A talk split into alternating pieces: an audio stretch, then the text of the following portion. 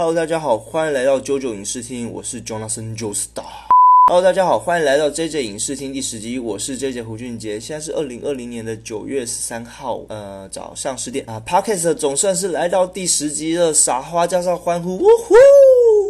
好啦，真的是十集终于撑过来了。其实从开始玩 Podcast 之后，陆续有些朋友询问我一些重复的一些相关问题啊。那我想说，在今天先进入故事主题前，我先来一次回答这几个问题吧。最常见的第一个问题，不外乎就是 Podcast 到底有没有办法赚钱？答案是没有办法哦。其实 Podcast 跟 YouTube 有一个很大的一个不同点，就是 Podcast 没有收视率的一个分润机制，所以各位朋友们点我的频道多啊或少，其实我是没有任何收入的。那第二个问题紧接着就是，一定还是有很多人好奇啊，像是Podcast 前几名的频道啊，像是台湾通勤啊、百灵果、股癌这些，听说都有月收入一两百万的 Podcaster， 又是怎么回事啊？当然，他们的主要收入来源是在于业配啦。在这个满满的一个大业配时代啊，各种的一个业配都是必要的，所以各种厂商的一个合作啊，互利互惠就是他们的主要收入来源。那既然没有收入的话，那我为什么还要录 Podcast？ 其实认识我的朋友应该都知道，我在录 Podcast 前，其实就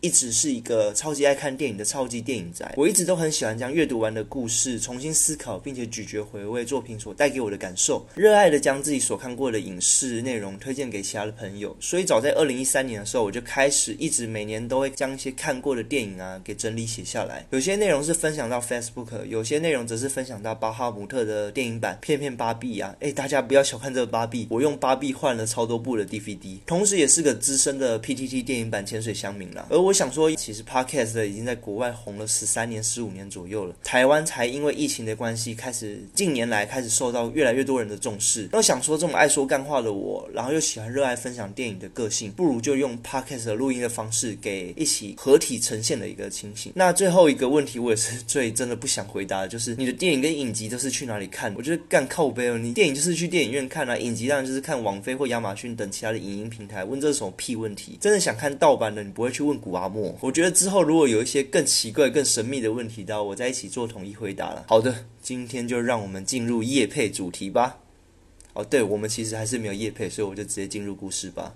今天想跟大家聊聊是一部让我莫名其妙着魔，或者说让全世界无数的青少年到中年大叔阿姨们都感到非常魔性的一部动画作品。那从我的一个标题啊，以及特地改的一个手图都知道，今天要聊的作品就是《JoJo 的奇妙冒险》。蛮多网友都直接说啊，世界上只有两种人，一种是喜爱JoJo的人，一种是还没有看过，所以不知道JoJo存在的人。这部漫画作品啊，其实早在二十多年前就已经知道它的存在了，但是我始终没有入坑。在接触这部作品之前啊，我也跟许多没有看过JoJo的朋友一样，有一样的想法啦。这个画风这么的非主流啊，好奇怪的角色造型哦，角色间的肢体也太过夸张了吧！我真的是不懂这种内容要如何静下心来看完它等等的这种感觉。我跟各位都一样啊，在一个名为JoJo的奇妙围墙外围逗留了好几十年，直到去年的某日，我决定认真的放下一切的成见来看。看完它，就这样的一个莫名其妙的坠入了JoJo的世界之中了。在看完，我完全可以理解为什么这么多的迷因文化啊，这么多的影视娱乐都一直围绕在这部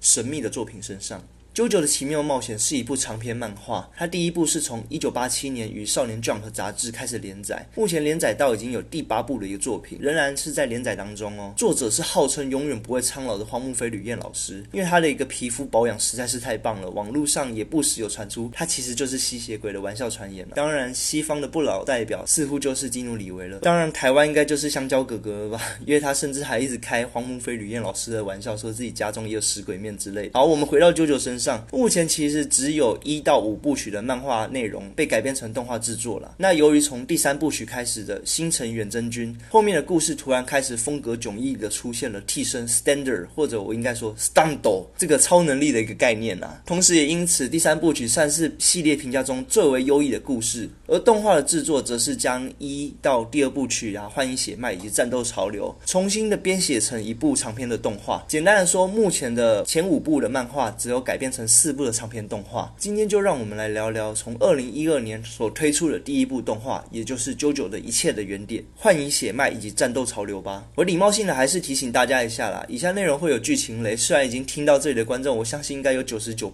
以上都是看过 JoJo 才留下来的吧，没看过人应该早就已经切上页了。好，我们先来聊聊幻影血脉的吧。故事的原点发生在十九世纪末的英国，贵族乔斯达家族的马车行驶于郊区时，意外的遇到了强匪洗劫，马车严重的翻覆啊，强匪想趁机取下在弥留之际的乔斯达夫妻身上的各式各样的名贵饰品，却被乔斯达夫妻误以为是好心人士的搭救，而意外的将强匪视为自己的救命恩人。灵机一动的强匪啊，也就将错就错，救回这对烂好人夫妻，想说可以借由此获得更多更大的一个报酬。那后来强匪因病而过世之后，将自己的独生子，也就是 Dio， 希望交付给乔斯达家族视为养子，并且让乔斯达的一个独生子乔纳森·乔斯达成为这个没有血缘的一个兄弟。而乔纳森·乔斯达简称就是这个故事的主角 JoJo。 迪欧这个上梁不正下梁歪到极点的超级反派，也因此跟乔斯达家族开启了百年多来的恩怨情仇。迪欧如同乡土剧八点档一般的开始各种挑拨 JoJo 在家中的与父母之间的感情啊，并从人际关系或者各种层面都凌驾于其之上，甚至为了争夺家产而偷偷在养父的饮食中加入了毒药。绅士家族教养出身的 JoJo 得知这个消息是十分愤怒了，但是仍原谅这个异弟。得知自己已经无法扭转各种局势的 Dio 意外的发现了乔斯达家族的一项收藏品，也就是食鬼面。在戴上食鬼面之后，佩戴者会因此而变成了吸血鬼，决定放弃了一切为人的权利。 Dio 佩戴了食鬼面，并且大喊了经典的台词：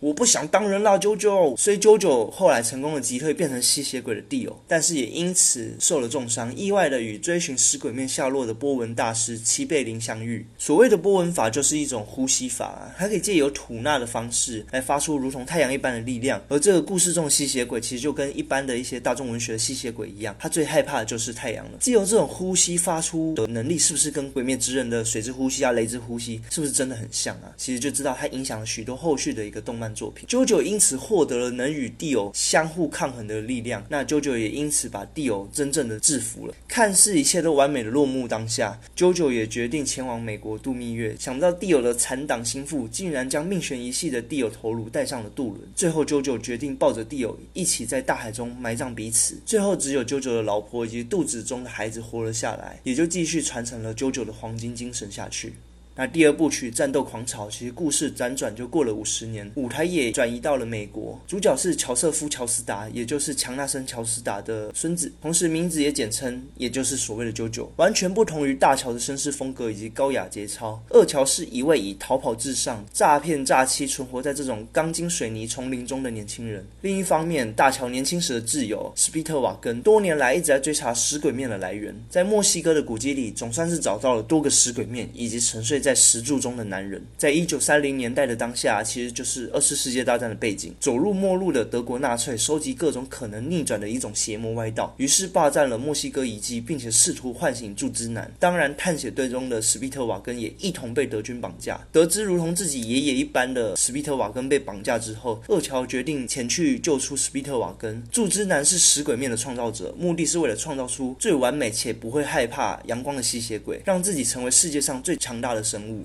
虽然二乔成功的击退了柱之男，但也从他的口中得知还有三位最强的柱之男存活在罗马竞技场的下方，而他们已经得知如何成为最强大的吸血鬼，也就是获得能够吸收太阳能量的加恩红宝石。在前往罗马的路上，二乔遇到了当初的气功大师齐贝林的孙子西萨，两人完全不是复活的柱之男对手。靠着骗术而存活下来的两人决定去找西萨师傅艾丽莎莎，我是说丽莎丽莎啦，重新修炼波纹，并也得知传说中的加恩红宝石竟然就在师傅的手上。经过连串的修炼，总算能与柱之男相互抗衡，而击败了前来夺取宝石的一号柱之男艾西迪亚，但是红宝石也因此被夺走。二乔与西萨跟踪了红宝石的一个收件地点，找到了剩下的柱之男之男的下落。无法接受杀父之仇的西萨独自的前往挑战二号柱之男瓦姆乌，反而命丧于此。二乔含泪对着瓦砾堆大喊着西萨，这段当然也是后来成为蛮多经典的迷因之一。最后二乔以耍诈的方式跟网目武进行了格斗竞技，而成功的击败第二个柱之男。而最后的柱之男卡兹，他才不管什么战斗精神啊，只懂得强取豪夺了加恩红宝石，也成功的成为了最强的生物。坏人本来就应该这样啊，谁还跟你谈条件守规则，就不是坏人。怎么样也打不赢的二乔，最后只能拼命的逃命。其实他是有计谋性的逃到了一个即将爆发的岛屿上，用自取的方式间接的让加恩红宝石而而引发了火山爆发。卡兹被爆发的火山而喷出了大气层之外，由于已经变成最强生物的卡兹，他能不停地改变自己的外貌形态而适应各种环境，而在外太空中适应了各种环境的终极生物卡兹，最后成为了宇宙中的一块陨石，而渐渐地飘离了地球。二乔也破除了乔斯达家族都短命的命运。那我来说说我的短评吧。从第一季的吸血鬼啊与气功的题材剧本，渐渐转到第二季成为史前战斗人种以及气功延伸的各种花式运用。JoJo的奇妙冒险这部作品啊，如同标题名称一般，过了一段时期啊，就会有一位乔斯达家族的血脉继承起 JoJo 这个名称，并且开启了一段真的是奇妙至极的冒险。 JoJo 的故事不同于以往的王道漫画，像是七龙珠，单纯就是看着角色间的互殴，在临危之际突然就变得超强逆转的一个故事。 JoJo 故事中的角色啊，其实面对的是一场场有趣且无法抗衡的威胁，他利用自取的方式啊，完成一个一个难以突破的关卡，应该是剧本中最让人一直保有新奇的部分。当然从大众所熟知的西方文化吸血鬼带入了一个东方的气功概念，又把气功再用娱乐的具现化方式具现化出种种的各种形态，甚至是这种安排也间接影响到许多后来的青少年漫画，像是猎人中的念能力跟波纹很像啊，或者是鬼灭之刃的各种呼吸法，真的是越看越像。超级大量的旁白啊以及角色对白，看似荒谬的坏人再都要认真解释一番自己为什么要这样做，有一种魔性的娱乐感。角色间的互动啊，仿佛充斥着大麻的迷因思维，更是让大家沉瘾于其中。人物的对白啊，总是搭配着夸张的肢体语言，甚至有着专有名词啾啾力来定义这件事情。前卫仿佛参加着时装秀的角色服装设计，看似荒谬设计，却海放当今设计师好几条街，甚至连精品 Gucci 在在九十周年的时候，品牌都还有跟作者一起联名举办过展览。这些奇妙的感触啊，不仅仅是主人公JoJo体验了一趟奇妙的冒险，也让观众体验了一趟奇妙的旅程。当然呢、啊，剧情还是有些让人比较不能够接受的地方，像是第一部比较早期的作品，漫画整个氛围啊就是叫百无禁忌的，各种猎奇恶心的反派充斥了整部故事。当然啦、啊，也可以体会到浓浓的时代感。再来不知道就是荒木老师是不是真的很讨厌猫狗还是怎样啦、啊。JoJo故事中啊，动物其实都是不得好死的，这真的是非常猎奇。里面的每一只狗狗啊，真的是一只比一只死的还要惨。我说一奇啊，真的是让我写个惨字吧。那我给他的评分会是八个九九粒。那这五部的动画看下来啊，其实声势最高的是第三部曲，它也开创了一个全新的格局。但我其实最爱的其实是最不像JoJo精神，只求活命啊，用着各种